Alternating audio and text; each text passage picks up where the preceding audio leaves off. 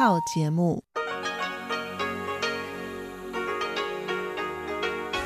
ที่นี่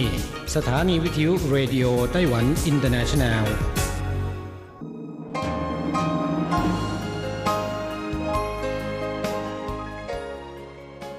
กลับมาฟังขณะนี้ท่านกำลังอยู่กับรายการภาคภาษาไทยเรดิโอไต้หวันอินเตอร์เนชันแนลหรือ RTI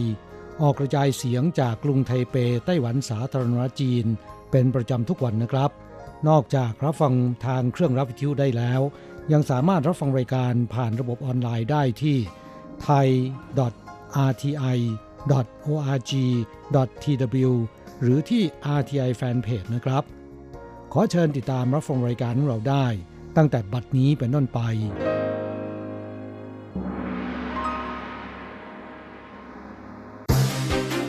ลำดับแรก ขอเชิญติดตามรับฟัง ข่าวประจำวัน สวัสดีค่ะท่านผู้ฟังที่เคารพช่วงของข่าวจากรายการ Radio Taiwan International ประจำวันอังคารที่ 20 ตุลาคม ปีพุทธศักราช 2563 สำหรับข่าวไต้หวัน มีดิฉันอัญชันทรงพุทธเป็นผู้รายงานค่ะ หัวข้อข่าวมีดังนี้ นายกรัฐมนตรีไต้หวันขอโทษประชาชน กรณีวัคซีนไข้หวัดใหญ่ ไม่เพียงพอต้องหยุดฉีดให้คนอายุ 50 ถึง 64 ปีชั่วคราวโฆษก AIT เยือนเกาะจินเหมินเผยมิตรภาพระหว่างไต้หวันกับสหรัฐยังคงแน่นแฟ้น แม้สหรัฐจะเปลี่ยนพักการเมืองบริหารประเทศก็ตาม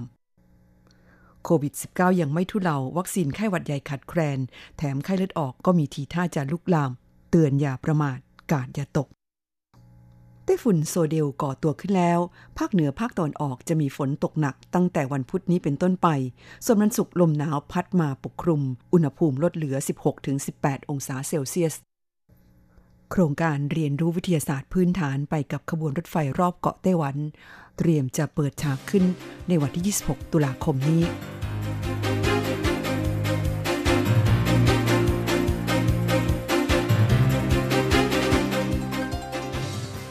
ต่อไปเป็นรายละเอียดของข่าวค่ะ อันดับแรกไปดูข่าวที่นายกรัฐมนตรีไต้หวันขอโทษประชาชน กรณีวัคซีนไข้หวัดใหญ่ ไม่เพียงพอต้องหยุดฉีดให้คนอายุ 50 ถึง 64 ปีชั่วคราวคุณผู้ฟังคะกรณีที่วัคซีนป้องกันไข้หวัดใหญ่ปีนี้ ไม่เพียงพอทำให้กระทรวงสาธารณสุข และสวัสดิการไต้หวันสาธารณจีน ประกาศเมื่อวันศุกร์ที่ 16 ตุลาคมที่ผ่านมาว่า เนื่องจากปีนี้วัคซีนป้องกันไข้หวัดใหญ่ไม่เพียงพอต่อความต้องการ และเพื่อเปิดโอกาสให้กลุ่มเสี่ยงที่เป็นผู้สูงอายุ เด็กเล็ก และสตรีมีครรภ์ได้รับวัคซีนก่อนสำหรับผู้ที่มีอายุ 50-64 ปี ซึ่งถือเป็นกลุ่มบุคคลที่ยังมีสุขภาพแข็งแรงจำเป็นต้องหยุดให้วัคซีนเป็นการชั่วคราว ได้ส่งผลให้ประชาชนจำนวนมากไม่พอใจ เมื่อวานนี้ นายสูเจินชัง นายกรัฐมนตรีได้ออกมาขอโทษประชาชน พร้อมชี้แจงว่า แม้ปีนี้ได้เตรียมวัคซีนไว้มากกว่าปีที่แล้ว แต่จากการระบาดของโควิด -19 ทำให้เกิดความบกพร่อง ทั้งในส่วนของลำดับขั้นตอน และจังหวะเวลาที่เหมาะสม ในส่วนนี้ต้องขอโทษต่อประชาชนด้วยทั้งนี้เดิมกระทรวงสาธารณสุขกำหนดคุณสมบัติของผู้ที่สามารถเข้ารับการฉีดวัคซีนป้องกันไข้หวัดใหญ่ฟรีจำนวน 9 กลุ่ม ซึ่งรวมถึงผู้ที่มีอายุตั้งแต่ 50 ปีขึ้นไปด้วย เข้าต่อไปโฆษก AIT เยือนเกาะจินเหมินเผยมิตรภาพระหว่างไต้หวันกับสหรัฐแน่นแฟน แม้สหรัฐจะเปลี่ยนพักการเมืองบริหารประเทศก็ตามอเมนดาแมนซาวโฆษกสถาบันอเมริกาในไต้หวันหรือ AIT ได้เดินทางไปเยือนเกาะจินเหมินเมื่อสัปดาห์ที่แล้ว โดยนอกจากเยี่ยมชมสถานที่ท่องเที่ยวที่เป็นเอกลักษณ์ของเกาะจินเหมินแล้ว เมื่อวันที่ 16 ตุลาคมยังได้เดินทางไปเยี่ยมชม มหาวิทยาลัยจินเหมิน และพบปะกับนายเฉินเจี้ยนหมิน อธิการบดีมหาวิทยาลัยจินเหมิน อีกทั้งได้แสดงปาฐกถา และร่วมเสวนากับอาจารย์และนักศึกษา ภายใต้หัวข้อเรื่อง ความสัมพันธ์ระหว่างสหรัฐกับไต้หวัน คือมิตรแท้ และมีความคืบหน้ามากขึ้น ระหว่างการเสวนาโฆษก AIT ได้ตอบคำถามของนักศึกษาว่ามิตรภาพระหว่างไต้หวันกับสหรัฐตั้งอยู่บนรากฐานที่แข็งแกร่งและยาวนาน ไม่ว่ารัฐบาลสหรัฐมาจากพรรคการเมืองใด ก็ไม่ส่งผลกระทบต่อความสัมพันธ์อันดีระหว่างกัน ทั้งนี้ข่าวการเดินทางเยือนเกาะจินเหมินของโฆษก AIT เพิ่งได้รับการเปิดเผย ผ่านทาง Facebook ของ AIT ในวันที่ 20 ตุลาคมนี้เข้าต่อไปโควิดยังไม่ทุเลาวัคซีนไข้หวัดใหญ่ขาดแคลน แถมไข้เลือดออกก็มีท่าทีจะลุกลาม เตือนห้ามประมาทกาศอย่าตก กรมควบคุมโรคกระทรวงสาธารณสุข และสวัสดิการไต้หวันสาธารณจีน ประกาศเมื่อวันที่ 19 ตุลาคมที่ผ่านมาว่า พบผู้ป่วยไข้เลือดออกที่ติดเชื้อภายในประเทศเพิ่มอีกหนึ่งราย เป็นชายไต้หวันอายุ 50 กว่าปี อาศัยอยู่ในเขตลินโคนครนิวไทเปเจ้าหน้าที่ด้านการป้องกันโรคระบาดได้ทำการตรวจเชื้อ ผู้สัมผัสใกล้ชิด 7 ราย พบ1รายติดเชื้ออย่างไรก็ดีจะยังคงมีการเฝ้าระวังในระดับชุมชน ไปจนถึงวันที่ 5 พฤศจิกายนนี้ ด้านนายจวงเหรินเฉียง รองอธิบดีกรมควบคุมโรคไต้หวันกล่าวว่า จากข้อมูลของกรมควบคุมโรคระบุว่า ปีนี้ไต้หวันพบผู้ป่วยไข้เลือดออกที่ติดเชื้อในประเทศรวมแล้ว 66 ราย ในจำนวนนี้ 46 รายอาศัยอยู่ในนครนิวไทเป ในเขตซันเซีย หลูโจ ถูเฉิง ปั่นเฉียว จงเหอ ซู่หลิน และหลินโข่ว และอีก 20 รายในนครเทาหยวน ในเขตเทาหยวน กุยซาน ปาเต๋อและจงลี่ นอกจากนี้ยังพบอีก 60 รายที่ติดเชื้อจากต่างประเทศ ซึ่งมาจากอินโดนีเซีย เวียดนามและฟิลิปปินส์รองอธิบดีกรมควบคุมโรคเตือนประชาชนให้ระมัดระวัง อย่าให้ยุงกัด และหากมีอาการไข้ต้องรีบไปพบแพทย์ทันที เนื่องจากเป็นอาการร่วมของโรคไข้หวัดใหญ่และโควิด -19 พร้อมเตือนว่าหากติดเชื้อของโรคเหล่านี้ร่วมกัน จะทำให้อาการรุนแรงขึ้น ไปจับตาสภาพอากาศในไต้หวันกันบ้าง ไต้ฝุ่นโซเดลก่อตัวขึ้นแล้ว ภาคเหนือและภาคตะวันออกมีฝนตกหนักตั้งแต่วันพุธนี้เป็นต้นไป ในวันศุกร์นั้นลมหนาวจะพัดมาปกคลุม อุณหภูมิจะลดเหลือ 16-18 องศาเซลเซียสคุณผู้ฟังคะพายุไต้ฝุ่นโซเดล ซึ่งเป็นพายุไต้ฝุ่นลูกที่ 17 ของปีนี้ ก่อตัวขึ้นแล้วเมื่อช่วงเช้าของที่ 10 ตุลาคม กรมอุตุนิยมวิทยาไต้หวันแถลงว่าพายุไต้ฝุ่นโซเดล เป็นไต้ฝุ่นกำลังเบา แต่อาจทวีกำลังขึ้นเป็นไต้ฝุ่นกำลังปานกลาง คาดจะเคลื่อนผ่านเกาะลูซอนของฟิลิปปินส์ในช่วงเช้ามืดของวันที่ 21 ตุลาคม จากนั้นมุ่งหน้าไปยังเกาะไหหนาน และคาบสมุทรอินโดจีน ไม่ส่งผลกระทบโดยตรงต่อไต้หวัน แต่เนื่องจากลมมรสุมตะวันออกเฉียงเหนือที่ทวีกำลังขึ้น คาดว่าจะส่งผลให้ไต้หวันมีฝนตกหนัก ตั้งแต่วันพุธที่ 21 ตุลาคมนี้เป็นต้นไป โดยเฉพาะพื้นที่ภาคเหนือและภาคตะวันออก ด้านนายอูเต๋อหลงผู้เชี่ยวชาญด้านอุตุนิยมวิทยาพยากรณ์ว่า วันศุกร์นี้จะมีลมหนาวพัดลงมาปกคลุมไต้หวัน ส่งผลให้อากาศเย็นลงอย่างต่อเนื่อง โดยเฉพาะช่วงสุดสัปดาห์นี้ อุณหภูมิในช่วงเช้า จะลดลงเหลือเพียง 16-18 องศาเซลเซียสเข้าต่อไปโครงการเรียนรู้วิทยาศาสตร์พื้นฐานไปกับขบวนรถไฟรอบเกาะไต้หวัน เตรียมจะเริ่มขึ้นในวันที่ 26 ตุลาคมนี้ โครงการขบวนรถไฟเรียนรู้วิทยาศาสตร์พื้นฐานปี 2020 ซึ่งจัดขึ้นเป็นปีที่ 5 มีกำหนดเปิดฉากขึ้นในวันที่ 26 ตุลาคมนี้ แม้ยังอยู่ในช่วงการระบาดของโรคติดเชื้อไวรัสโคโรนา 2019 หรือโควิด -19 แต่ก็มีนักเรียนจำนวนมากกว่า 8,500 คน จากโรงเรียนมัธยมศึกษา 10 แห่ง สมัครเข้าร่วมโครงการทำให้ต้องใช้ตู้รถไฟมากถึง 8 ตู้ จากทุกปีที่ใช้เพียง 4 ตู้ นอกจากนี้ยังมีธุรกิจเอกชนที่ให้การสนับสนุนโครงการมากถึง 17 บริษัทสำหรับหน่วยงานเจ้าภาพโครงการนั้นประกอบด้วยกระทรวงวิทยาศาสตร์และเทคโนโลยี กระทรวงคมนาคม และกระทรวงสาธาธิการของไต้หวัน นายอูเจิ้งจงรัฐมนตรีว่าการกระทรวงวิทยาศาสตร์และเทคโนโลยีกล่าวว่า โครงการนี้มีวัตถุประสงค์เพื่อลดช่องว่าง ระหว่างวิทยาศาสตร์และเทคโนโลยีกับประชาชน รวมถึงกระตุ้นความสนใจของนักเรียน และดึงดูดคนรุ่นใหม่ เข้าสู่วงการคิดค้นวิจัยทางวิทยาศาสตร์และเทคโนโลยี เพื่อให้ภารกิจด้านการคิดค้นวิจัยของไต้หวัน มีการสืบสารอย่างต่อเนื่อง และที่สำคัญยิ่งยวดไปกว่านั้นคือ เพื่อให้เด็กนักเรียนระดับประถมและมัธยมศึกษา ได้รู้ว่าวิทยาศาสตร์และเทคโนโลยี มีความสัมพันธ์กับชีวิตประจำวันของผู้คนอย่างใกล้ชิด อีกทั้งหวังว่าจะเป็นการกระตุ้นให้เด็กๆเกิดความสนใจ ต่อวิชาวิทยาศาสตร์ ซึ่งเป็นอีกแนวทางหนึ่งในการบ่มเพาะบุคลากรด้านการคิดค้นวิจัย ด้านนายเฉียนฮั่นลิน ประธานบริษัท 3M ไต้หวัน ซึ่งให้การสนับสนุนโครงการนี้เป็นปีแรกกล่าวว่า สนับสนุนให้มีการเสริมสร้างพื้นฐานด้านวิทยาศาสตร์ในเชิงลึกแก่เด็กนักเรียน และในการร่วมสนับสนุนโครงการเป็นปีแรกนี้ ทางบริษัท 3M ไต้หวัน ได้นำนวัตกรรมเทคโนโลยีหลายอย่าง มาแนะนำให้เด็กนักเรียนได้เรียนรู้ อธิการเติมแต่งสีสันให้แก่ตู้รถไฟ โดยใช้กระดาษสีเคลือบผนัง ซึ่งไม่ก่อให้เกิดมลพิษ และเป็นมิตรต่อสิ่งแวดล้อมเป็นต้น ทั้งนี้ตามกำหนดการขบวนรถไฟดังกล่าว จะเริ่มออกเดินทางจากสถานีต้นทาง คือสถานีไทเป ในวันที่ 26 ตุลาคม ผ่านสถานีปันเฉียว เถาหยวน ซินจู จูหนัน เหมียวลี่ ไถจง โตหนัน เจียอี้ไถหนาน ผิงตงและเฉาโจ จากนั้นวกกลับขึ้นมาทางเหนือ โดยวนไปทางภาคตะวันออก ผ่านสถานีไถตงซือซั่งอี้หลี่กวางฟู่หวาเหลียน อีหลาน ชีตู่และสิ้นสุดการเดินทางที่สถานีจีหลง ในวันที่ 29 ตุลาคมนี้ท่านผู้ฟังคะที่ท่านรับฟังจบลงไปแล้วนั้น เป็นช่วงของข่าวไต้หวันประจำวันนี้นำเสนอโดยดิฉัน อ่านชันทรงพุทธค่ะ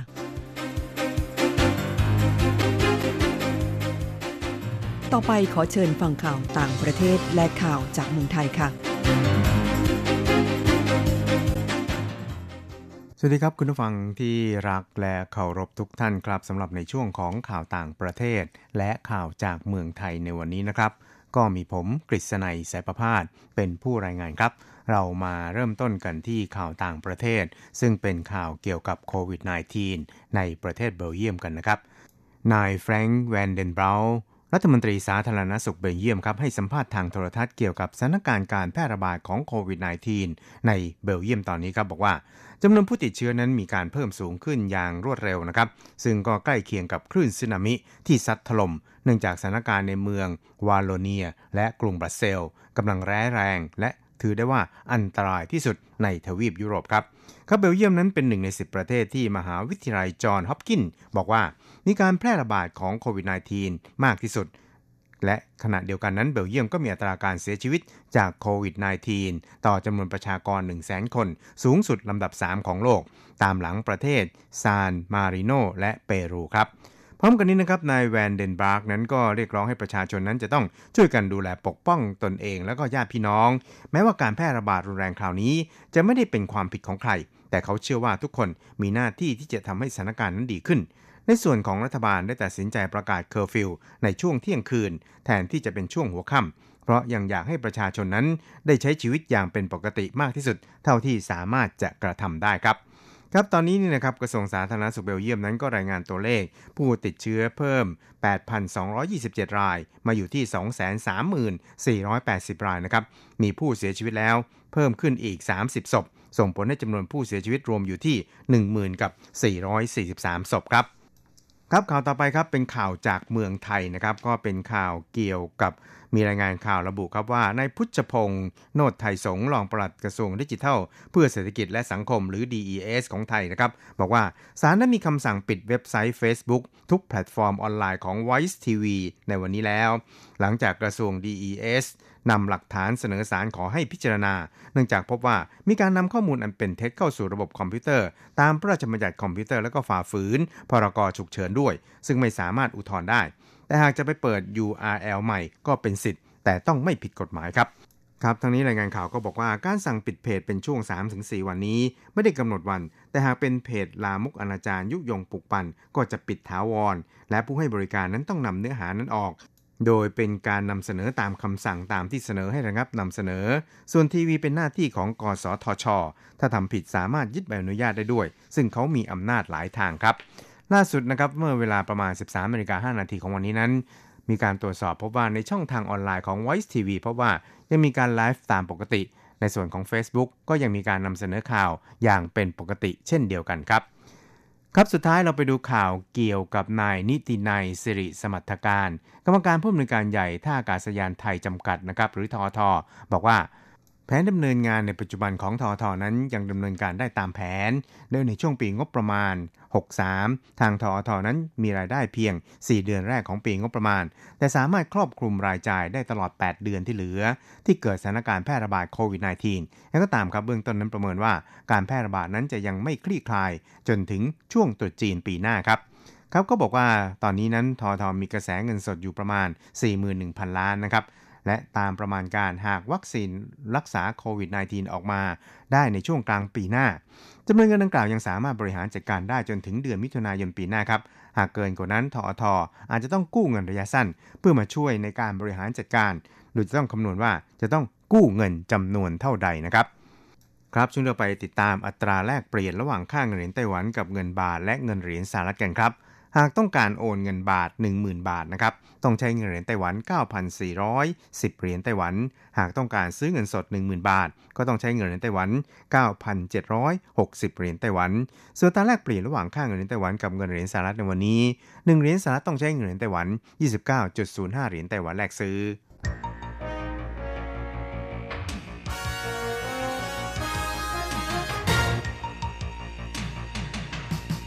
วิทยาการที่ก้าวหน้า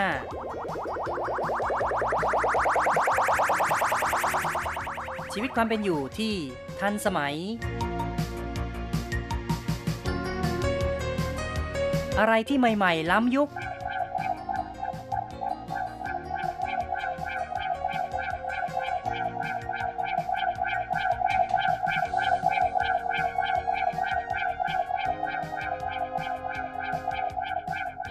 เชิญติดตามในไต้หวันไฮเทค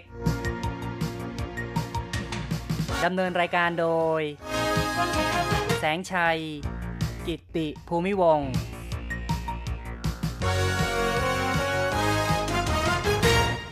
คุณผู้ฟังที่รักครับพบกับแสงชัยกันแล้วในไต้หวันไฮเทค ในวันนี้เราจะมาคุยกันถึงบริษัทสตาร์ทอัพของไต้หวัน มีชื่อเรียกเป็นภาษาจีนว่า เหลิงเหยียน เคอร์จีหรือว่า TMYTEK ขอเรียกว่า TMY Tech ก็แล้วกันนะครับ ซึ่ง TMY Tech นั้น ถือว่าเป็นสตาร์ทอัพของไต้หวันที่มีศักยภาพสูง ก่อตั้งโดยนายจางซูเหวยแล้วก็นายหลินเจ๋อเหริน ทั้งสองคนนี้ได้มุ่งเน้นในเรื่องของเทคโนโลยี 5G และการส่งคลื่นในระบบดาวเทียม เป็นการเกาะกระแสหลักอุตสาหกรรมทางด้าน 5G บริษัท TMY Tech นั้นได้ผ่านการระดมทุนในตลาดนะครับ ซึ่งก็สามารถได้เงินทุนมาสูงถึง 3 ล้านดอลลาร์สหรัฐ และปัจจุบันนั้น มูลค่าหุ้นของบริษัท TMY Tech มีมูลค่าประมาณ 400 ล้านเหรียญไต้หวัน แล้วก็กำลังทำการระดมทุนในรอบที่ 3 ด้วย ถือว่าเป็นสตาร์ทอัพดาวรุ่งของไต้หวันที่ กำลังมาแรงมีผู้สนใจมาก บริษัทนี้มีความมุ่งหวังที่ยิ่งใหญ่ ซึ่งต้องการที่จะ disruption คือเป็นการเปลี่ยนแปลงแบบทำลายล้างในยุค 5G ผู้ก่อตั้งบริษัทคือ คุณจางซูเหวยนั้น ได้รู้จักกับคุณหลินเจียเหรินในระหว่างการทำงาน อยู่ในสภาวิจัยกลางของไต้หวันหรือว่า Academia Seneca ซึ่งทั้งสองนั้นก็ได้ก่อตั้งบริษัท TMY Tech ในปี 2014 โดยมุ่งเน้นในการช่วยเหลือลูกค้าในเรื่องการยิงคลื่น ก็คือเป็นการแก้ปัญหาการสื่อสารทั้งในภาคพื้นดิน แล้วก็ในภาคอากาศด้วย ปัจจุบันกล่าวได้ว่า เทคโนโลยี 5G กำลังเป็นกระแสหลักในอุตสาหกรรมการสื่อสาร ซึ่งเขาทั้งสองก็เป็นผู้ที่มีความเชี่ยวชาญมาก ในความเป็นจริงนั้น ในตอนเริ่มต้นบริษัท TMY Tech นี้ ไม่ได้มุ่งเน้นพัฒนาทางด้าน 5G แต่เนื่องจากว่าเข้ารับการประมูลของสถาบันวิจัยทางด้านเทคโนโลยี แล้วก็เล็งเห็นว่าโอกาสธุรกิจในยุค 5G นั้นมีมหาศาล จึงได้ทำการทุ่มเท วิจัยพัฒนา การส่งคลื่นสื่อสารของระบบ 5G ปัจจุบันเนี่ยก็กล่าวได้ว่า นอกจาก TMY Tech แล้ว ยังไม่มีบริษัทอื่นที่สามารถเทียบชั้นได้หรือว่า ไม่สามารถที่จะเป็นคู่แข่งได้ ในการพัฒนาใช้เสาอากาศกำหนดทิศทางการส่งคลื่น รวมทั้งการเสนอโซลูชันในการแก้ปัญหาเกี่ยวกับการเซ็นเซอร์คลื่นสัญญาณ ด้วยความเชี่ยวชาญของ TMY Tech นั้นจึงทำให้สถาบันการศึกษา หน่วยงานด้านการวิจัยหรือผู้ประกอบการต่างก็พยายามที่จะติดต่อ ให้พวกเขาช่วยหาโซลูชันในการแก้ปัญหาเกี่ยวกับการส่งคลื่นสัญญาณ โดยเฉพาะในเรื่องของการส่งสัญญาณด้วยดาวเทียมวงโคจรต่ำซึ่งกำลังมีความนิยมมากในการใช้ดาวเทียมแบบนี้ทำให้พวกเขาก็ต้องพยายามพัฒนาเพื่อตอบสนองทางด้านนี้ด้วย บริษัท TMY Tech มุ่งเน้นตลาดต่างประเทศด้วย ซึ่งมีการวางแผนไปร่วมงานแสดงสินค้าในวอชิงตันซึ่งเป็นงานแสดงสินค้าเกี่ยวกับเทคโนโลยีอวกาศ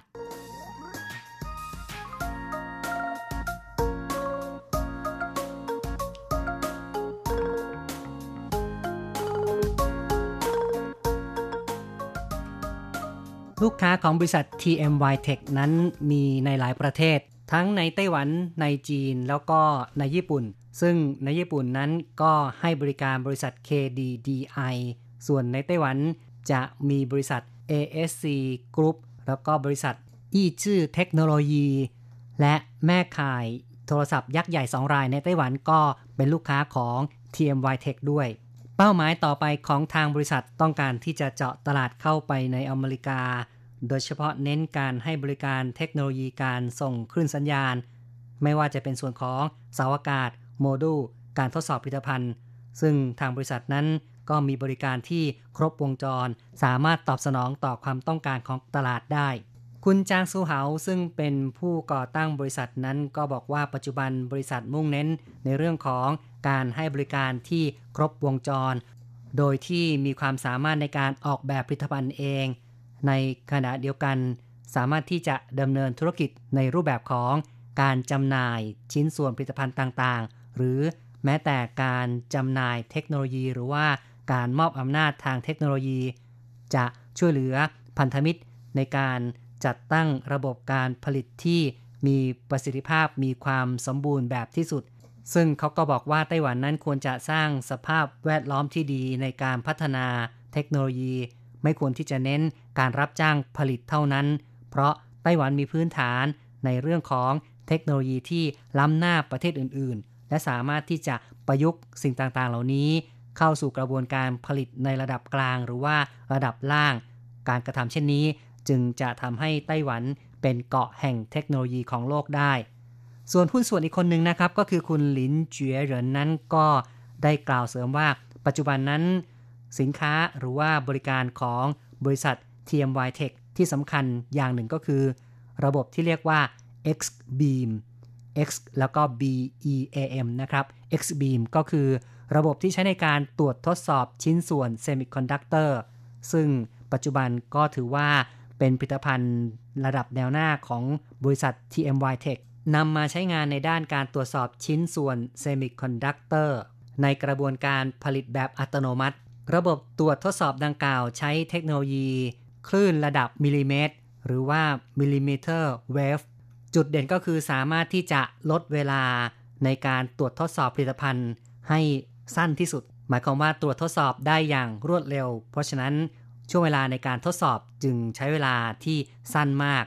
ระบบ X-beam ของบริษัท TMY Tech นั้นใช้ในการตรวจทดสอบโมดูลของชิ้นส่วน เสาอากาศ เวลาที่ใช้ในการตรวจทดสอบถ้าเทียบกับระบบตรวจทดสอบในท้องตลาดทั่วไปเนี่ย ระบบของบริษัท TMY Tech ใช้เวลาเพียงแค่ 1 ใน 20 ส่วนของบริษัทอื่นๆ ก็หมายความว่าสามารถตรวจทดสอบได้เร็วกว่าบริษัทอื่น ๆ 20 เท่าทีเดียว เป็นการลดต้นทุนได้อย่างมาก ในระบบการผลิตแบบ 5G นั้น ถือว่ามีความซับซ้อนกว่า 4G แต่ก็สามารถลดเวลาในการตรวจทดสอบเท่ากับ ระบบ 4G ระบบตรวจทดสอบ X-beam จึงถือว่าเป็นระบบที่มีประสิทธิภาพสูง และก็กล่าวได้ว่าเป็นสินค้าสำคัญของบริษัท TMY Tech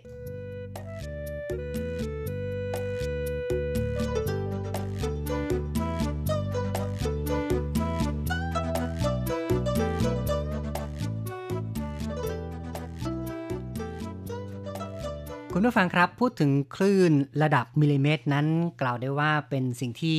มีการประยุกต์ใช้ในเทคโนโลยี 5G คลื่นระดับมิลลิเมตร หรือว่า millimeter wave เป็นคลื่นแม่เหล็กไฟฟ้าช่วงความถี่ 30 กิกะเฮิรตซ์ถึง 300 เฮิรตซ์ซึ่งช่วงคลื่นนี้ เรียกกันว่า extremely high frequency หรือ millimeter wave โดยปกติคลื่นระดับมิลลิเมตรนั้นจะมีช่วงยาวคลื่นระหว่าง 1 มิลลิเมตรถึง 10 มิลลิเมตร องค์ประกอบสำคัญของเทคโนโลยีนี้ก็คือชิปเซตที่เป็นมิลลิเมตรเวฟและเสาอากาศในการส่งสัญญาณแบบไร้สาย ใช้ช่วงคลื่นความถี่พาหะ 60 กิกะเฮิรตซ์เป็นหลัก ซึ่งช่วงคลื่นความถี่นี้ มีความถี่สูงเกือบ 1,000 เท่าของช่วงคลื่นที่ใช้ในวิทยุ FM ทั่วไป และเนื่องจากการส่งสัญญาณข้อมูล ความเร็วสูงของระบบเทคโนโลยีไร้สาย ในรูปแบบมิลลิเมตรเวฟ สามารถทำการโอนถ่ายข้อมูลได้สูง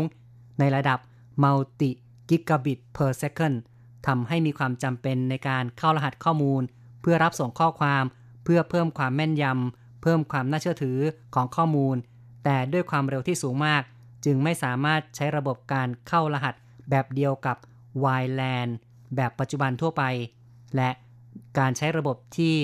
มีความเร็วไร้สาย ความเร็วสูง ยังมีผลกระทบต่อความรุนแรงจากการรบกวน เช่น การสะท้อน การดูดซับคลื่น และปัจจัยอื่น ๆ ในพื้นที่ว่าง หรือแม้กระทั่งการดูดซับสัญญาณ ที่เกิดจากออกซิเจนในอากาศ จึงจำเป็นต้องมีการเข้ารหัส ถอดรหัส และการตรวจสอบข้อมูลอย่างเหมาะสม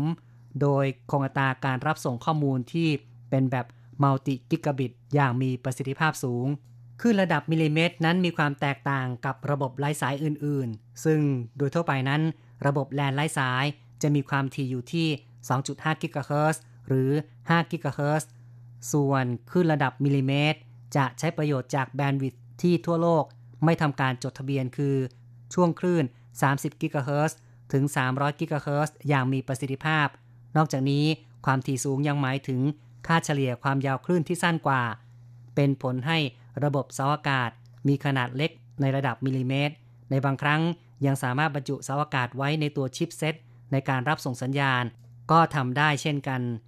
ตัวอุปกรณ์ก็มีราคาถูกมากเมื่อเทียบกับระบบไร้สายอื่น ๆ เทคโนโลยีคลื่นระดับมิลลิเมตร มีการพัฒนาผ่านมาช่วงหนึ่ง ซึ่งตัวรับส่งสัญญาณเองเป็นตัวที่มีความถี่สูงมาก จึงต้องใช้เทคโนโลยีของสารกึ่งตัวนำ ที่มีราคาที่สูงกว่า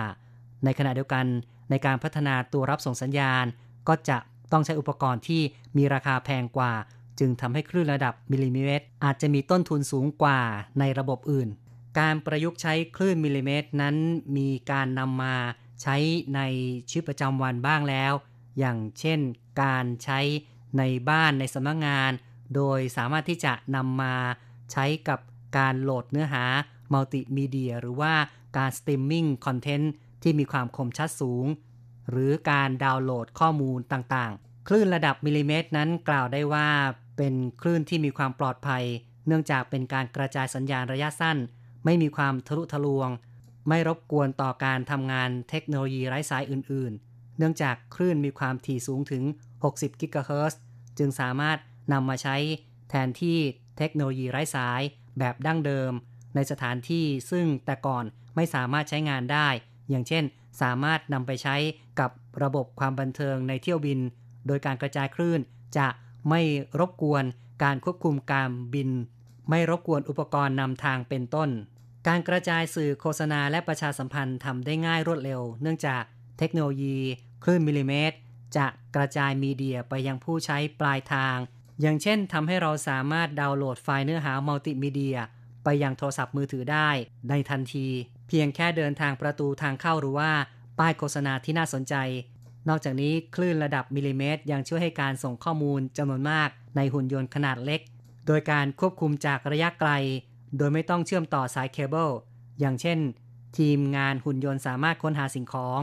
ได้รับภาพที่คมชัดแบบเรียลไทม์ระบบนี้สามารถช่วยในการค้นหาคนเพื่อการช่วยเหลือในกรณีฉุกเฉิน หรือ ค้นหาสิ่งของในสถานที่อันตรายก็ได้ คลื่นระดับมิลลิเมตร ยังมีการนำไปประยุกต์ในอุตสาหกรรมยานยนต์อีกด้วย คุณผู้ฟังครับ นี่ก็เป็นข้อมูลที่แสงชัยรวบรวมนำมาแนะนำคร่าวๆ เกี่ยวกับ millimeter wave หรือว่าคลื่นระดับมิลลิเมตร ซึ่งบริษัท TMY Tech ของไต้หวันนั้น ได้มุ่งเน้นพัฒนาระบบในการตรวจทดสอบชิปเซมิคอนดักเตอร์ ก็กล่าวได้ว่าบริษัท TMY Tech ของไต้หวันได้ประยุกต์ใช้งานคลื่นระดับมิลลิเมตร หรือว่า millimeter wave นี้นำมาใช้ประโยชน์ในอุตสาหกรรมการผลิตชิ้นส่วนเซมิคอนดักเตอร์ซึ่งก็เป็นระบบ X-beam ที่ทางบริษัท TMY Tech พัฒนาขึ้นใช้ในการตรวจสอบชิ้นส่วนโมดูลของการส่งสัญญาณคลื่น คุณผู้ฟังครับ รายการไต้หวันไฮเทคในวันนี้แสงชัยนำเอาเรื่องราวของบริษัทสตาร์ทอัพไต้หวัน TMY Tech มาแนะนำนะครับ ก็หวังว่าคงจะได้รับข้อมูลได้รับสาระกันไปพอสมควร รายการในวันนี้เห็นทีต้องขอยุติลงก่อน อย่าลืมกลับมาพบกับไต้หวันไฮเทคในครั้งต่อไป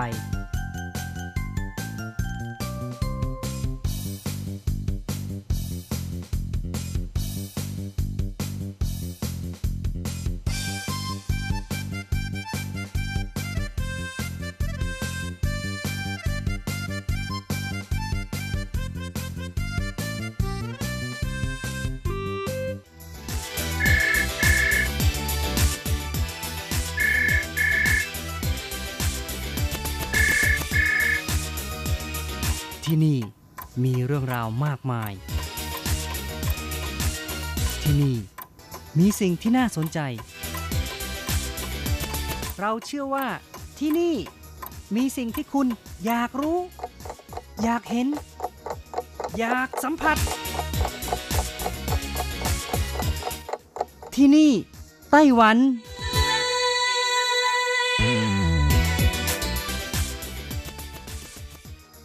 สวัสดีค่ะ คุณผู้ฟังพบกันอีกแล้วนะคะ ในช่วงเวลาที่นี่ไต้หวันกับรจรัสยนสวรรค์พร้อมกับเนื้อหาสาระดีๆ ที่เกี่ยวข้องกับในไต้หวันนำมาเล่าสู่กันฟัง ประจำทุกสัปดาห์ สัปดาห์นี้เช่นกันค่ะ มีเรื่องราวของหนันฝั่งเอ้า แหล่งจับปลาซาบะ ที่กำลังสร้างท่าเรือแห่งใหม่ คาดว่าจะสร้างเสร็จในปี 2020นำมาเล่าสู่กันฟังค่ะ คุณผู้ฟังคะสะพานข้ามท่าเรือหนันฝั่งเอ้าที่ตำบลสู่เอ้าของเมืองอีหลานนะคะที่มีประวัติการสร้างมานาน 21 ปี ต่อมาในวันที่ 1 ตุลาคมปีที่แล้วก็เกิดเหตุการณ์สยองขวัญสะพานถล่ม แล้วก็ทำให้ลูกเรือประมงเสียชีวิต 6 คน และผู้คนบาดเจ็บอีกจำนวน 12 คนค่ะนายหลินเจียหลงรัฐทำให้รัฐมนตรีว่าการกระทรวงคมนาคมก็ให้คำมั่นสัญญาว่าจะมีการสร้างสะพานแห่งใหม่ขึ้นภายใน 1 ปี จนในที่สุดนะคะ วันที่ 5 ตุลาคมที่ผ่านมาค่ะ ก็ได้จัดพิธีวางศิลาฤกษ์เพื่อสร้างสะพานหนันฟังเอ้าแห่งใหม่ และลักษณะหน้าตาของสะพานแห่งใหม่นี้นะคะ ก็มีการออกแบบโดยใช้รูปลักษณ์ของปลาสบะที่เป็นผลิตภัณฑ์ท้องถิ่นด้วยค่ะ สะพานหนันฝั่งเอ้าแห่งใหม่ คาดว่าจะใช้เวลาในการสร้างถึง 2 ปี และจะสร้างเสร็จในปี 2022 นะคะ โดยเน้นความปลอดภัย ความสวยงาม แล้วก็การสร้างที่รวดเร็วค่ะ ความยาวของสะพาน 600 เมตร ความกว้าง 13ถึง14.6 เมตรค่ะแล้วก็มีอายุการใช้งานถึง 100 ปี ทนต่อการกัดกร่อนของเกลือ สามารถทนต่อแผ่นดินไหวระดับ 7 นะคะ ทั้งนี้ค่ะ สะพานหนันฝั่งเอ้าก็เป็นสะพานข้ามท่าเรือประมงสู่เอ้าซึ่งเป็นหนึ่งในสามของท่าเรือประมงที่ใหญ่ที่สุดของไต้หวัน แล้วก็ยังเป็นท่าเรือที่จับปลาสบะ ได้ปริมาณมากที่สุดในไต้หวันด้วย ก่อนหน้านี้ในวันที่ 27 กันยายนที่ผ่านมา ที่หนันฝั่งเอ้าก็ยังมีการจัดงานเทศกาลปลาสบะ และเทศกาลเส้นไหว้ปลาสบะขึ้น ราะฉะนั้นในเรื่องของการออกแบบสะพานหนันฝั่งอ้าวแห่งใหม่นี้ จึงมีการใช้หัวข้อหลักถึง 2 อย่างด้วยกันก็คือ ปลาสบะ แล้วก็คลื่นทะเลค่ะ โดยมีการนำหัวปลา คลีบหลัง และลายเส้นของตัวปลาสบะ ออกแบบไว้ที่ตัวสะพาน รายการในวันนี้รัชรัตน์ก็อยากจะนำเรื่องของปลาสบะนำมาเล่าสู่กันฟังด้วยค่ะ ปลาสบะ ภาษาจีนก็เรียกกันว่า ชิงหยู คำว่าสบะก็เป็นภาษาญี่ปุ่นนะคะ ไต้หวันมีการจับปลาสบะได้ปริมาณมากที่สุดที่หนันฝั่งเอ้าเมืองอีหลัน แล้วก็ปลาสบะก็เป็นปลาที่ราคาถูกนะคะ แต่ว่ามากด้วยคุณค่า จัดเป็นปลาแมคเคอเรลจำพวกหนึ่ง แล้วก็มีรูปร่าง เรียว ยาว คล้ายกระสวย หรือว่าจรวดนะคะ เป็นปลาที่อาศัยอยู่บนผิวน้ำอาศัยอยู่เป็นฝูง เพราะฉะนั้นเวลาจับปลานี้ได้ก็จับเป็นฝูงเลยค่ะ ว่ายน้ำอย่างรวดเร็ว กินปลาขนาดเล็ก และสัตว์น้ำต่างๆ เป็นอาหาร รวมทั้งแผ่งต้นสัตว์ ซึ่งโดยส่วนใหญ่แล้วก็จะกระจายพันธุ์อยู่ในแถบมหาสมุทรแล้วก็น่านน้ำเขตหนาวปลาสบะมีหน้าตาคล้ายปลาทู แต่ว่าก็สังเกตที่ดีก็ไม่เหมือนนะคะปลาสบะที่จับได้ในไต้หวันมีอยู่ 2 ชนิดด้วยกันค่ะ ชนิดที่ 1 ก็คือบลูแมคเคเรลภาษาจีนเรียกว่าฮวาฟู่ชิงนะคะ อันนี้คนญี่ปุ่นก็จะเรียกว่าโกมาซาบะค่ะ ลักษณะของปลาซาบะชนิดนี้ก็จะมีจุดดำอยู่ตามท้องและลำตัวนะคะ ความอร่อยของปลาสบะชนิดนี้อยู่ที่ไขมันแล้วก็รวมทั้งน้ำมันที่อยู่ตามผิวและลำตัวนั่นเองค่ะ เป็นปลาที่พบมากในบริเวณน่านน้ำของเม็กซิโก หมู่เกาะฮาวาย ทะเลแดง รวมทั้งอ่าวเปอร์เซียค่ะ แล้วก็ยังพบมากในแถบประเทศญี่ปุ่น รวมทั้งไต้หวันด้วย ซึ่งไต้หวันก็จับได้บริเวณแถบกุยซันเต่า หรือว่าชายฝั่งตะวันออกของไต้หวัน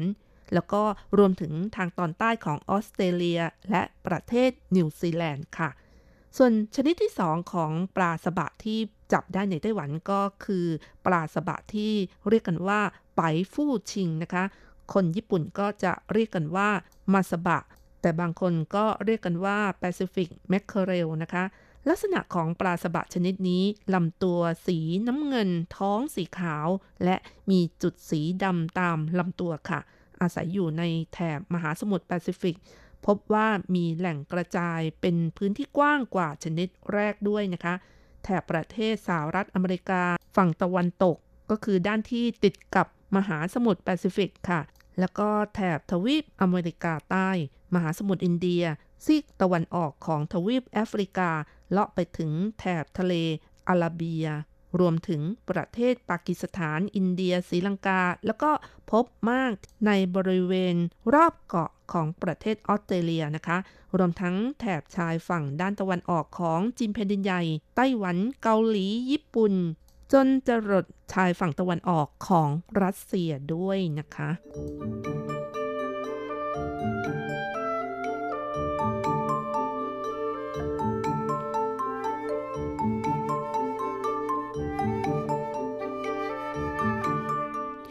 ค่ะคุณฟังคะอย่างที่บอกแล้วนะคะว่าในไต้หวันสามารถพบปลาสบะได้ง่าย โดยเฉพาะอย่างยิ่งจับได้บริเวณแถบหนานฝั่งเอ้าเมืองอีหลันของไต้หวันนะคะ นอกจากนี้ปลาสบะก็เป็นปลาที่ราคาถูก แต่ว่ามีคุณค่าทางโภชนาการสูงนะคะ ในวันนี้รัชรัตน์ก็อยากจะให้คุณผู้ฟังได้รู้จักวิธีเลือกซื้อปลาสบะมาฝากกันนะคะว่ามีอะไรบ้าง ซึ่งก็เป็นหลักทั่วๆไปคล้ายๆ กับปลาชนิดอื่น ประการที่หนึ่งก็คือ จะต้องดูที่ดวงตาของปลานะคะว่าสดใสไม่มัวไม่แห้ง ซึ่งอันนี้ก็เป็นวิธีการเลือกปลาทุกชนิดก็ว่าได้ค่ะ ไม่เพียงแต่เป็นการเลือกปลาสบะนะคะ ซึ่งปกติปลาที่ไม่สดนะคะ ดวงตาก็จะมัวจะแห้ง แล้วก็ดูแล้วเหมือนกับว่ามันไม่สดใสนั่นเองค่ะ ประการที่ 2 ค่ะ ดูที่สีของเหงือกปลานะคะ ถ้าแดงแสดงว่ายังสดอยู่ แต่ถ้าสีแดงคล้ำแสดงว่าไม่สดแล้วก็ไม่ควรจะเลือกซื้อแล้วค่ะ ส่วนประการที่ 3 นะคะ ดูที่เนื้อปลาค่ะ ถ้าเอามือกดเบาๆหากบุ๋มลงไปหรือว่าไม่มีความยืดหยุ่นก็แสดงว่าไม่สดแล้วนะคะ ปลาสบะเป็นปลาที่มีประโยชน์กับร่างกายมากมาย อย่างเช่นมีวิตามิน B2 B12 มีโปรตีนแล้วก็มีไขมัน ซึ่งไขมันก็เป็นตัวช่วยป้องกันการอุดตันของหลอดเลือดได้ หรือว่าการขาดเลือดของสมอง และโรคที่เกี่ยวกับตับได้ค่ะ อีกทั้งยังช่วยรักษาอาการอักเสบในช่องปากด้วย ปลาสบะมีไขมันที่ไม่อิ่มตัวที่เรียกว่า EPA และ DHA นะคะ ซึ่งร่างกายไม่สามารถสร้างขึ้นเองได้ค่ะ โดยได้มาจากอาหารนะคะ โดยเฉพาะอย่างยิ่งปลาก็จะมีมากค่ะ แล้วก็ปลาสบะยังลดการสร้างไขมันไตรกลีเซอไรด์ในตับได้ด้วย ส่งผลให้ลดคอเลสเตอรอลในหลอดเลือดค่ะ ซึ่งช่วยลดความเสี่ยงของโรคหัวใจแล้วก็โรคหลอดเลือดทั้งหลายนะคะ DHA ช่วยลดปริมาณคอเลสเตอรอลที่ไม่ดี แล้วก็ยังเพิ่มปริมาณคอเลสเตอรอลที่มีประโยชน์กับร่างกาย แถมไขมันของปลาซาบะนะคะ ยังช่วยในการดูดซึมแคโรทีนได้อีกด้วย ซึ่งแคโรทีนนี้นะคะก็ได้มาจากผัก หรือว่าพืชที่มีสีเหลืองแดงหรือว่าสีส้มนะคะ อย่างเช่น แครอทมะเขือเทศฟักทองเป็นต้นนะคะ ถ้าทานร่วมกันก็จะช่วยในการดูดซึมแคโรทีนได้ดีขึ้นค่ะ เห็นไหมคะคุณผู้ฟัง ปลาสบะเป็นปลาที่ราคาถูกแต่ประโยชน์สูงจริง ๆนะคะ ย่างซีอิ๊วทอดซอสซีอิ๊วย่างเกลือ นึ่งซีอิ๊วก็ได้หรือว่า แกะเนื้อนะคะนำมาผัดกับกระเพราผัดพริกแกง ผัดพริกขิง หรือว่าทำลาบปลาสบะก็ได้นะคะปลาสบะเป็นปลาที่ราคาถูกเมื่อเทียบกับปลาชนิดอื่นๆ เป็นอาหารคนยากก็คือ คนที่ตังน้อยหน่อยนะคะ แต่ว่ามากด้วยคุณค่าทางสารอาหาร โปรตีนจากปลาก็เป็นโปรตีนที่ย่อยง่ายค่ะ เหมาะสำหรับทุกเพศ ทุกวัย ทุกฐานะ ถ้าอยากจะทานกันนะคะ ปลาสบะย่างหนึ่งตัวก็ให้พลังงานไม่เยอะนะคะ ประมาณ 220 แคลอรี่ค่ะปลาสบะจึงเหมาะกับคนที่ต้องการลดความอ้วนหรือว่ารักษาหุ่นนะคะสำหรับในไต้หวันอย่างที่บอกมาแล้วค่ะว่า แหล่งที่จับปลาสบะได้ปริมาณมากที่สุดก็อยู่ที่หนันฝั่งเอ้า เมืองอีหลัน ทำให้ที่นี่นะคะ ก็มีการจัดเทศกาลปลาสบะ และเทศกาลเส้นไหว้ปลาสบะขึ้นทุกปีค่ะ เป็นกิจกรรมที่บ่งชี้ถึงวัฒนธรรม การใช้ชีวิตความเป็นอยู่ที่เกี่ยวข้องกับท้องทะเล โดยเริ่มจัดงานเส้นไหว้ปลาสบะมาตั้งแต่ปี 2008 แล้วนะคะ ในปีนี้ก็จัดขึ้นเป็นปีที่ 13 แล้วค่ะ ในวันงานก็มีการแห่ปลาสบะยักษ์ที่จำลองขึ้น มีพิธีแต้มตาปลาสบะที่หน้าลานกว้างศาลเจ้านันฟังเอ้าจิ้นอันกงนะคะ ในวันที่ 27 กันยายนที่ผ่านมา แล้วก็ช่วงบ่ายก็มีขบวนแห่กองคาราวานของนักเรียน คนในชุมชน องค์กรเอกชน และพิธีเส้นไหว้ที่มีความคลึกครื้น ปิดท้ายด้วยการเผาปลาสบะยักษ์ จำลองนะคะที่หาดเน่ยผีเสมือนว่าให้ปลาสบะนั้นกลับสู่ท้องทะเลค่ะ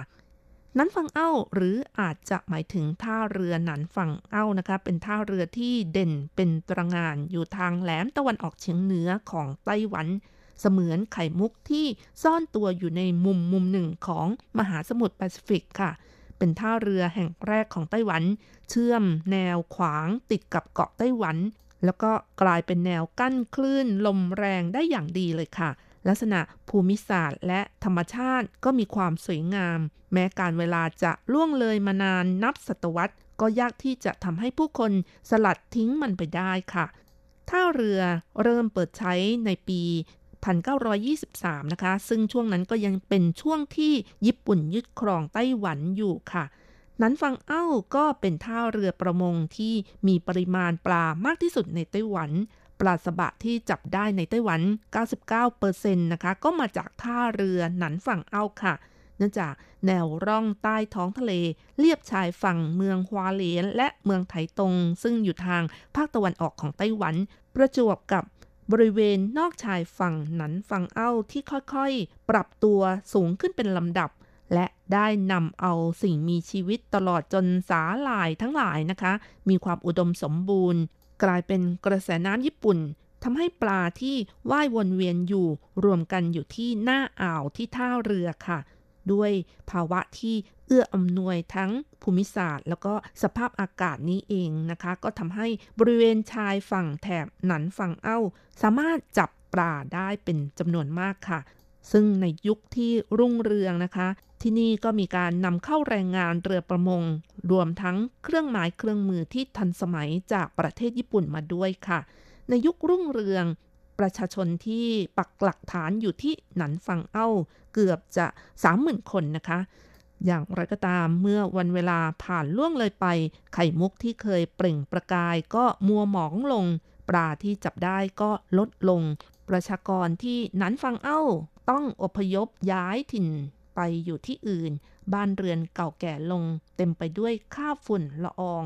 ความคึกคักต่างๆ ในอดีตก็ค่อยๆ เลือนหายไปในขณะที่เรือประมงก็ยังจอดเรียงรายอย่างเป็นระเบียบอยู่นะคะการประมงตลอดจนกฎหมายว่าด้วยการประมงก็ต้องเปลี่ยนตามการเวลา เพราะว่าสภาพการที่จับปลาที่มากเกินไปจนทำให้ปลารุ่นต่อไปโตไม่ทัน จึงต้องเร่งฟื้นฟู แล้วก็ประชาสัมพันธ์ให้ใช้วิธีการจับปลาที่เป็นมิตรอย่างไรก็ตามนะคะ นั้นฟังเอ้าก็ยังถือว่าเป็นท่าเรือที่มีความสวยสดงดงามนะคะ มีความกลมกลืนกับธรรมชาติ ก็ยังทำให้ผู้คนเดินทางไปเที่ยว เพื่อแสวงหาความสุขอย่างเช่น เดินทอดน่องยามรุ่งอรุณที่มองไปสุดลูกหูลูกตา บริเวณ ชายฝั่งเนยปี้ ที่ทอดยาวออกไปประมาณ 1 กิโลเมตรนะคะ แล้วก็ทัศนียภาพในยามค่ำคืนอีกด้วย เปรียบเสมือนแดนสวรรค์ที่บรรดาจิตรกรทั้งหลาย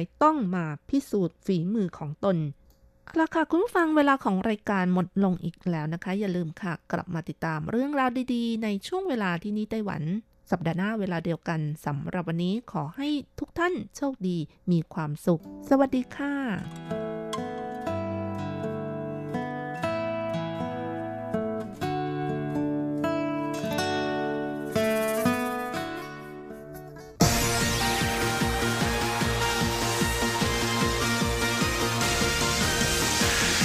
เรื่องที่เป็นข่าว ทุกเรื่องที่เป็นกระแสในสังคมไต้หวัน เราจะจับมาเล่าให้คุณฟังทุกสัปดาห์ที่ RTI ผ่านมุมมองของคนรุ่นใหม่ กับรายการมิติใหม่ไต้หวัน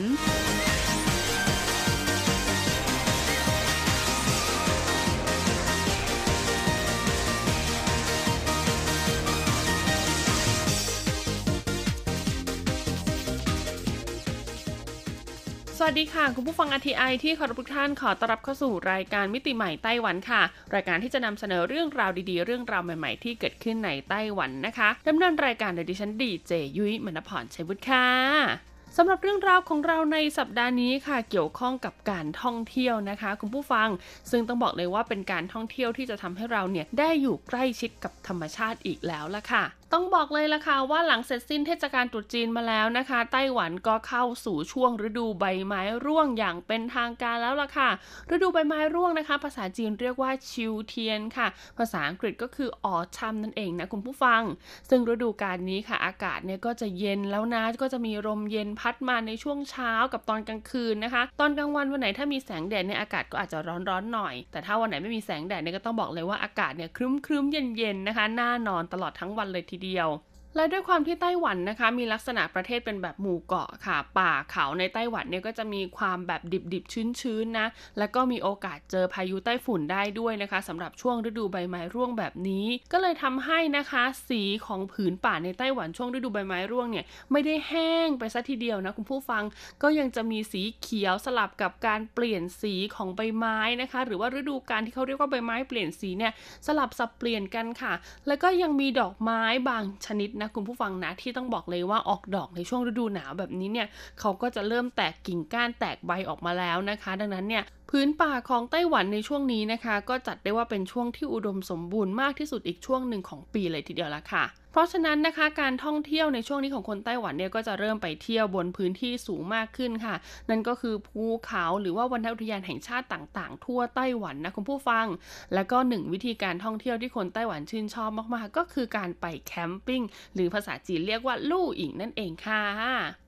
ซึ่งการตั้งแคมป์ของคนไต้หวันนะคะ ต้องบอกเลยว่ามีอยู่ 2 แบบด้วยกันค่ะ ก็คือการเข้าไปตั้งแคมป์ในพื้นที่อุทยานแห่งชาติ หรือว่าพื้นที่ที่เขาจัดโซนไว้ให้สำหรับตั้งแคมป์นะคะ รวมไปถึงค่ะการตั้งแคมป์ในเขตของพื้นที่ส่วนบุคคลนั่นหมายความว่าบริเวณนั้นนะคะ เป็นแหล่งที่เที่ยวแหล่งที่พักอาศัยอยู่แล้วไม่ว่าจะเป็นพวกฟาร์มเกษตร เป็นโรงแรมเป็นรีสอร์ทต่างๆนะคะ แล้วเขาก็มีจุดให้เราเนี่ยสามารถตั้งเต็นท์หรือว่าตั้งแคมป์ได้ หรือนะคะบางที่เนี่ยเขาทำที่พักในลักษณะรูปแบบของเต็นท์หรือว่ากระโจมเลยนะ ให้แบบว่าลูกค้าที่เข้าไปพักเนี่ยก็ได้บรรยากาศเหมือนว่าเนี่ยคุณเนี่ยได้มาตั้งแคมป์แล้วนั่นเองเพราะฉะนั้นวันนี้ค่ะ ยุ้ยเลยมีผลสำรวจจากชาวเน็ตนะคะ ถึงสถานที่ตั้งแคมป์ในไต้หวันค่ะ เป็นการแนะนำ 10 สถานที่ตั้งแคมป์แบบถูกกฎหมายปลอดภัย และก็สวยงามใกล้ชิดกับธรรมชาติ ที่ชาวเน็ต และก็คนไต้หวันเนี่ยชื่นชอบไปกันบ่อยๆนะคะ ทั้ง 10 สถานที่จะมีจุดใดบ้างถ้าพร้อมแล้วไปฟังกันเลยค่ะ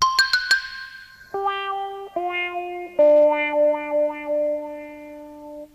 เรามาเริ่มกันที่อันดับ 10 เลยดีกว่าค่ะ กับสถานที่ตั้งแคมป์ที่มีชื่อว่า อูซันโถสุยคู่เฟิงจิ่งชีนะคะ หรือว่าจุดชมวิวนะคะ บริเวณอ่างเก็บน้ำหรือว่าเขื่อนอูซันโถนั่นเองคุณผู้ฟัง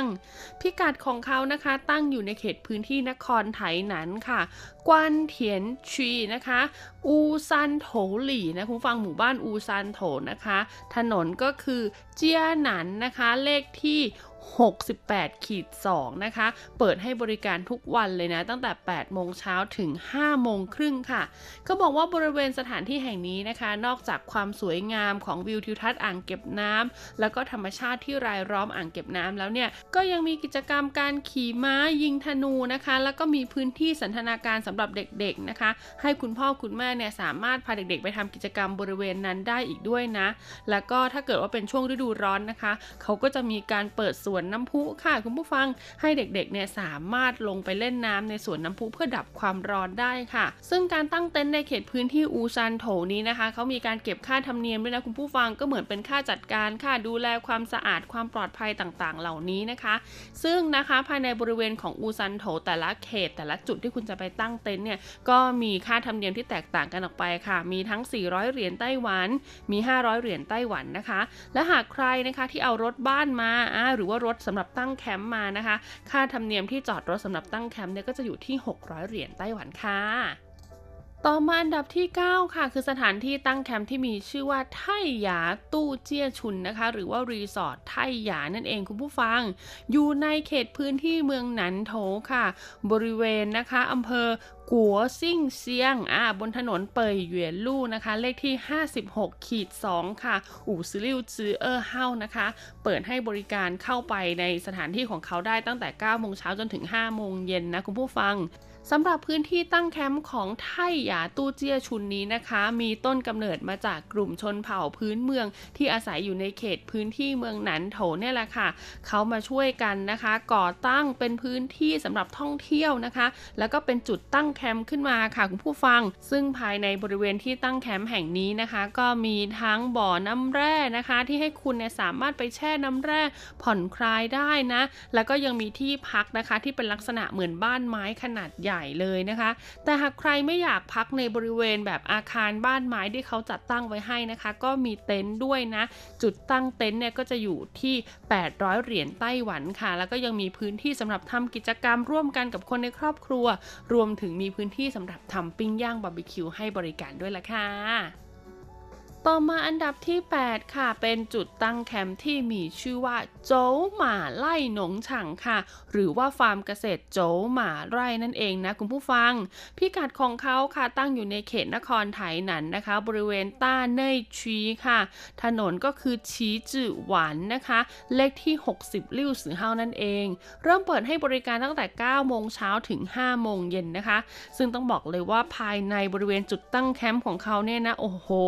มีกิจกรรมให้คุณเลือกทำเยอะมากๆเลยทีเดียวค่ะ ไม่ว่าจะเป็นการยิงธนูนะคุณผู้ฟังการเล่น BB gun นะคะ ปั่นจักรยานนะหรือว่าการพายเรือคายัครวมถึงเขายังมีสนามกอล์ฟขนาดแบบกลางๆ ไม่เล็กไม่ใหญ่มากนะคะ ใครที่ชื่นชอบการทำกิจกรรม adventure เหล่านี้นะคะ ก็สามารถไปที่นี่ได้เลยนะ แล้วก็ต้องบอกเลยล่ะค่ะว่าหลายคนนะคะเลือกที่จะพักภายในบริเวณแห่งนี้ด้วยการตั้งเต็นท์เพราะว่าสถานที่แห่งนี้นะคะ ได้รับการการันตีค่ะว่าเป็นสถานที่ตั้งเต็นท์ระดับ 3 ดาวเลยทีเดียวนะคุณผู้ฟัง คือมาตรฐานดีมากๆนะคะ ซึ่งต้องบอกเลยว่าเต็นท์แต่ละหลังเนี่ยอยู่ที่ราคา 450 เหรียญไต้หวันนะคะ แล้วก็ยังมีในส่วนของอุปกรณ์ทำอาหารนะคะ ยังมีถุงนอนอะไรเหล่านี้ให้ยืมกันอีกด้วยนะ เอาเป็นว่าใครที่สนใจก็สามารถไปกันได้ค่ะต่อมาอันดับที่ 7 ค่ะ เป็นจุดตั้งแคมป์ที่มีชื่อว่าจงเจิ้งลู่อิงชีนะคะ ซึ่งพิกัดของเขาค่ะตั้งอยู่ในเขตพื้นที่นครไถจงนะคะ ในเขตเปยถุนค่ะ เปยถุนชีบนถนนเหลียนเคิงเชียงนะคะ ซึ่งต้องบอกเลยละค่ะว่าจงเจิ้งนะคะ ลู่อิงชีเนี่ยจะอยู่ในเขตพื้นที่ต้าเคิงโถนะคะ ของนครไถจงอีกทีหนึ่งนะก็คือเป็นอีกบริเวณเล็กๆ ที่อยู่ในต้าเคิงโถ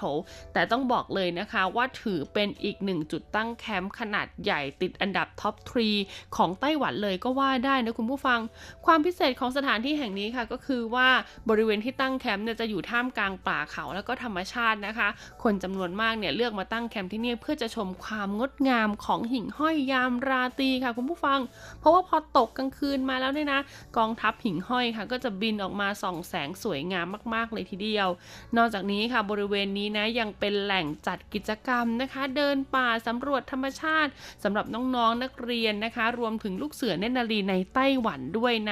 และยิ่งไปกว่านั้นค่ะด้วยความที่อยู่ห่างไกลจากตัวเมืองไม่มากนะคะ ดังนั้นการเดินทางก็สะดวกสบายการจะซื้อหาของกินต่างๆ ก็สะดวกสบายเช่นเดียวกัน ส่วนการคิดค่าธรรมเนียมในการตั้งแคมป์ของที่นี่ค่ะ เขาจะคิดเป็นหัวนะคะ ไม่ได้คิดว่าคุณเอาเต็นท์มากี่หลังนะ ก็คือว่าคุณมากี่คนก็จะจ่ายตามหัวไปจากกลางเต็นท์กี่หลังก็ได้ ต่อมาอันดับที่ 6 ค่ะ คือจุดตั้งแคมป์ที่มีชื่อว่าจงหวาลู่อิงฉางค่ะ ซึ่งต้องบอกเลยละค่ะว่าเป็นจุดตั้งแคมป์ที่ตั้งอยู่ใจกลางกรุงไทเปเลยทีเดียวค่ะ พิกัดของเขาก็คือไทเปซื่อนะคะว่านหัวชีนะคะ แล้วก็ว่านหัวเฉียวค่ะคุณผู้ฟัง ซึ่งจะว่าไปแล้วนะคะ จงหวาลู่อิงฉางเนี่ยก็เป็นจุดตั้งแคมป์นะคะ ไม่กี่แห่งบนโลกใบนี้นะคุณผู้ฟังที่อยู่กลางใจเมืองค่ะ โดยบริเวณสถานที่แห่งนี้นะคะ เขาได้ทำเป็นสวนนะคะ แล้วก็ลักษณะของสวนเขาเนี่ยก็จะเหมาะกับการตั้งแคมป์มาก ๆ เลยทีเดียวนะ ซึ่งบริเวณรอบๆนะคะ ก็จะมีสนามหญ้านะคะ มีเลนปั่นจักรยาน แล้วก็ยังมีแม่น้ำเนี่ยตัดผ่านอีกด้วยนะ คือบรรยากาศเนี่ยถ้าไม่เห็นตึกที่อยู่รายล้อมเนี่ยก็จะรู้สึกว่าเหมือนอยู่กลางป่าหรือว่ากลางทุ่งหญ้ากว้างๆเลยนะคะ ซึ่งบริเวณนี้ค่ะมีทั้งจุดที่ให้เช่าจอดรถนะคะสำหรับกางเต็นท์นะเพราะเดี๋ยวนี้จะมีรถที่สามารถกางเต็นท์ได้ถูกไหมก็จะไปจอดรถแล้วก็กางเต็นท์ที่นี่ก็ได้นะคะ หรือว่าจะเป็นรถบ้านก็ได้นะ หรือหากใครไม่มีเต็นท์แต่อยากได้บรรยากาศแบบกลางเต็นท์ก็ไปเช่าเต็นท์ของเขาได้ค่ะ ถ้าวันธรรมดาเนี่ยหลังละ 400 เหรียญนนะคะ แต่ถ้าวันเสาร์อาทิตย์เนี่ยหลังละ 500 เหรียญไต้หวัน แล้วก็ยังมีอุปกรณ์กลางเต็นท์ต่างๆเนี่ยให้เราได้ยืมอีกด้วยนะ งานนี้เรียกได้ว่าตอบโจทย์คนเมืองเลยนะ คนที่ใช้ชีวิตอยู่ในเมือง แต่แบบว่าอยากได้บรรยากาศเหมือนไปพักผ่อนต่างจังหวัดอะไรอย่างนี้นะคะ แต่ไม่ไกลมากไม่ต้องแบบวางแผนการเดินทางนู่นนั่นนี่ไม่ต้องเผชิญกับภาวะรถติด ก็แนะนำให้ไปที่นี่เลยละค่ะ จงหวาลู่อิงฉาง มาต่อกันที่อันดับ 5 เลยดีกว่าค่ะ กับจุดตั้งแคมป์ที่มีชื่อว่าหูโถผายเฟิงจิงชีค่ะ ซึ่งจุดตั้งแคมป์ตรงนี้นะคะ อยู่ในเขตพื้นที่นครไถหนันค่ะคุณผู้ฟังบริเวณนะคะซินหวาชีนะคะ เขตซินหวาถนนจงซิ่งลู่ค่ะ ซอยที่ 42 ค่ะ四十二巷นะคะ เลขที่ 36 三十六號ค่ะ เปิดให้บริการตั้งแต่ 6 โมงครึ่งนะคะ จนถึง 1 ทุ่มนะคุณผู้ฟัง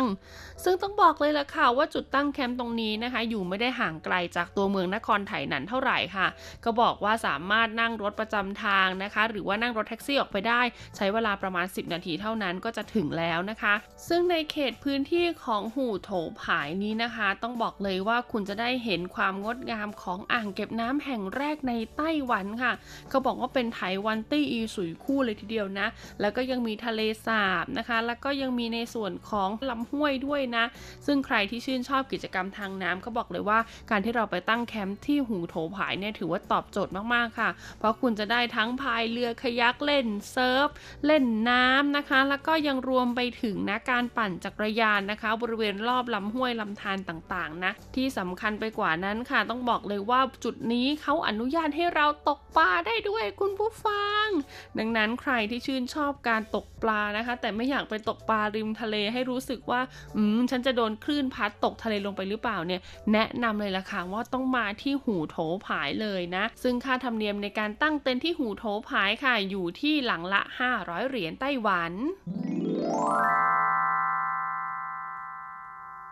ต้องบอกเลยล่ะค่ะว่าเรื่องราวของการตั้งเต็นท์ตั้งแคมป์ในไต้หวันยังไม่จบเพียงเท่านี้นะคะ สัปดาห์หน้าเรามาต่อกันที่อันดับ 4 ถึงอันดับ 1 ค่ะ ซึ่งต้องบอกเลยนะว่าทั้ง 4 อันดับนี้เนี่ย เป็นสถานที่ท่องเที่ยวยอดนิยมของไต้หวันด้วยนะ ซึ่งก็ไม่น่าเชื่อนะคะ ว่าภายในสถานที่ท่องเที่ยวยอดนิยมเหล่านี้เนี่ยจะแอบมีจุดตั้งเต็นท์ตั้งแคมป์ให้เราเนี่ยได้ไปเที่ยวไปพักผ่อนในอีกสไตล์หนึ่งนะให้เราเนี่ยสามารถสัมผัสแล้วก็ใกล้ชิดกับธรรมชาติได้มากยิ่งขึ้นด้วยละค่ะ เอาเป็นว่ายังไงก็มาต่อกันในสัปดาห์หน้านะคะสำหรับใครที่อยากจะฟังรายการย้อนหลังตอนนี้ก็สามารถฟังได้ทั้งผ่านแอปพลิเคชันของ RTI นะคะ หรือว่าจะเป็นในส่วนของเว็บไซต์ค่ะ th.rti.org.tw นะ แล้วก็จะเป็นในส่วนของ Facebook ก็ได้ค่ะ www.facebook.com/rti-fanpage นะคะ ซึ่งต้องบอกเลยว่าทุกช่องทางนะ คุณผู้ฟังก็จะสามารถติดต่อพูดคุยกับเราได้นะคะ ใครที่เห็นเราโพสต์เรื่องราวอะไร แล้วก็อยากสอบถามรายละเอียดเพิ่มเติม ก็ทักเข้ามาถามกันได้เลยนะคะไม่ว่าจะเป็นทางข้อความหรือว่าทางอีเมลนะคะ เราก็จะมีแอดมินเนี่ยคอยทยอยตอบให้นะคุณผู้ฟังยังไงก็ต้องอดใจรรอกันนิดนึงเพราะว่าข้อความของเราในแต่ละวันเนี่ยเยอะมากจริง ๆ ค่ะ บางทีก็อาจจะตอบไม่ทันนะ เอาเป็นว่ายังไงก็รอกันหน่อยนะคะ ตอบช้าแต่ตอบชัวร์แน่นอนสำหรับวันนี้หมดเวลาแล้วพบกันใหม่สัปดาห์หน้า สวัสดีค่ะเหมือนว่าอยู่ด้วยกันแต่มันยิ่งไกลเหมือนว่าความห่วงใยไม่มีค่าเลย แต่ไม่รู้จะบอกใครเหนื่อยแต่ไม่รู้ต้องทำอย่างไร จากที่เคยไว้ก็หมดแรงแล้ว หากความจริงคนเราไม่รัก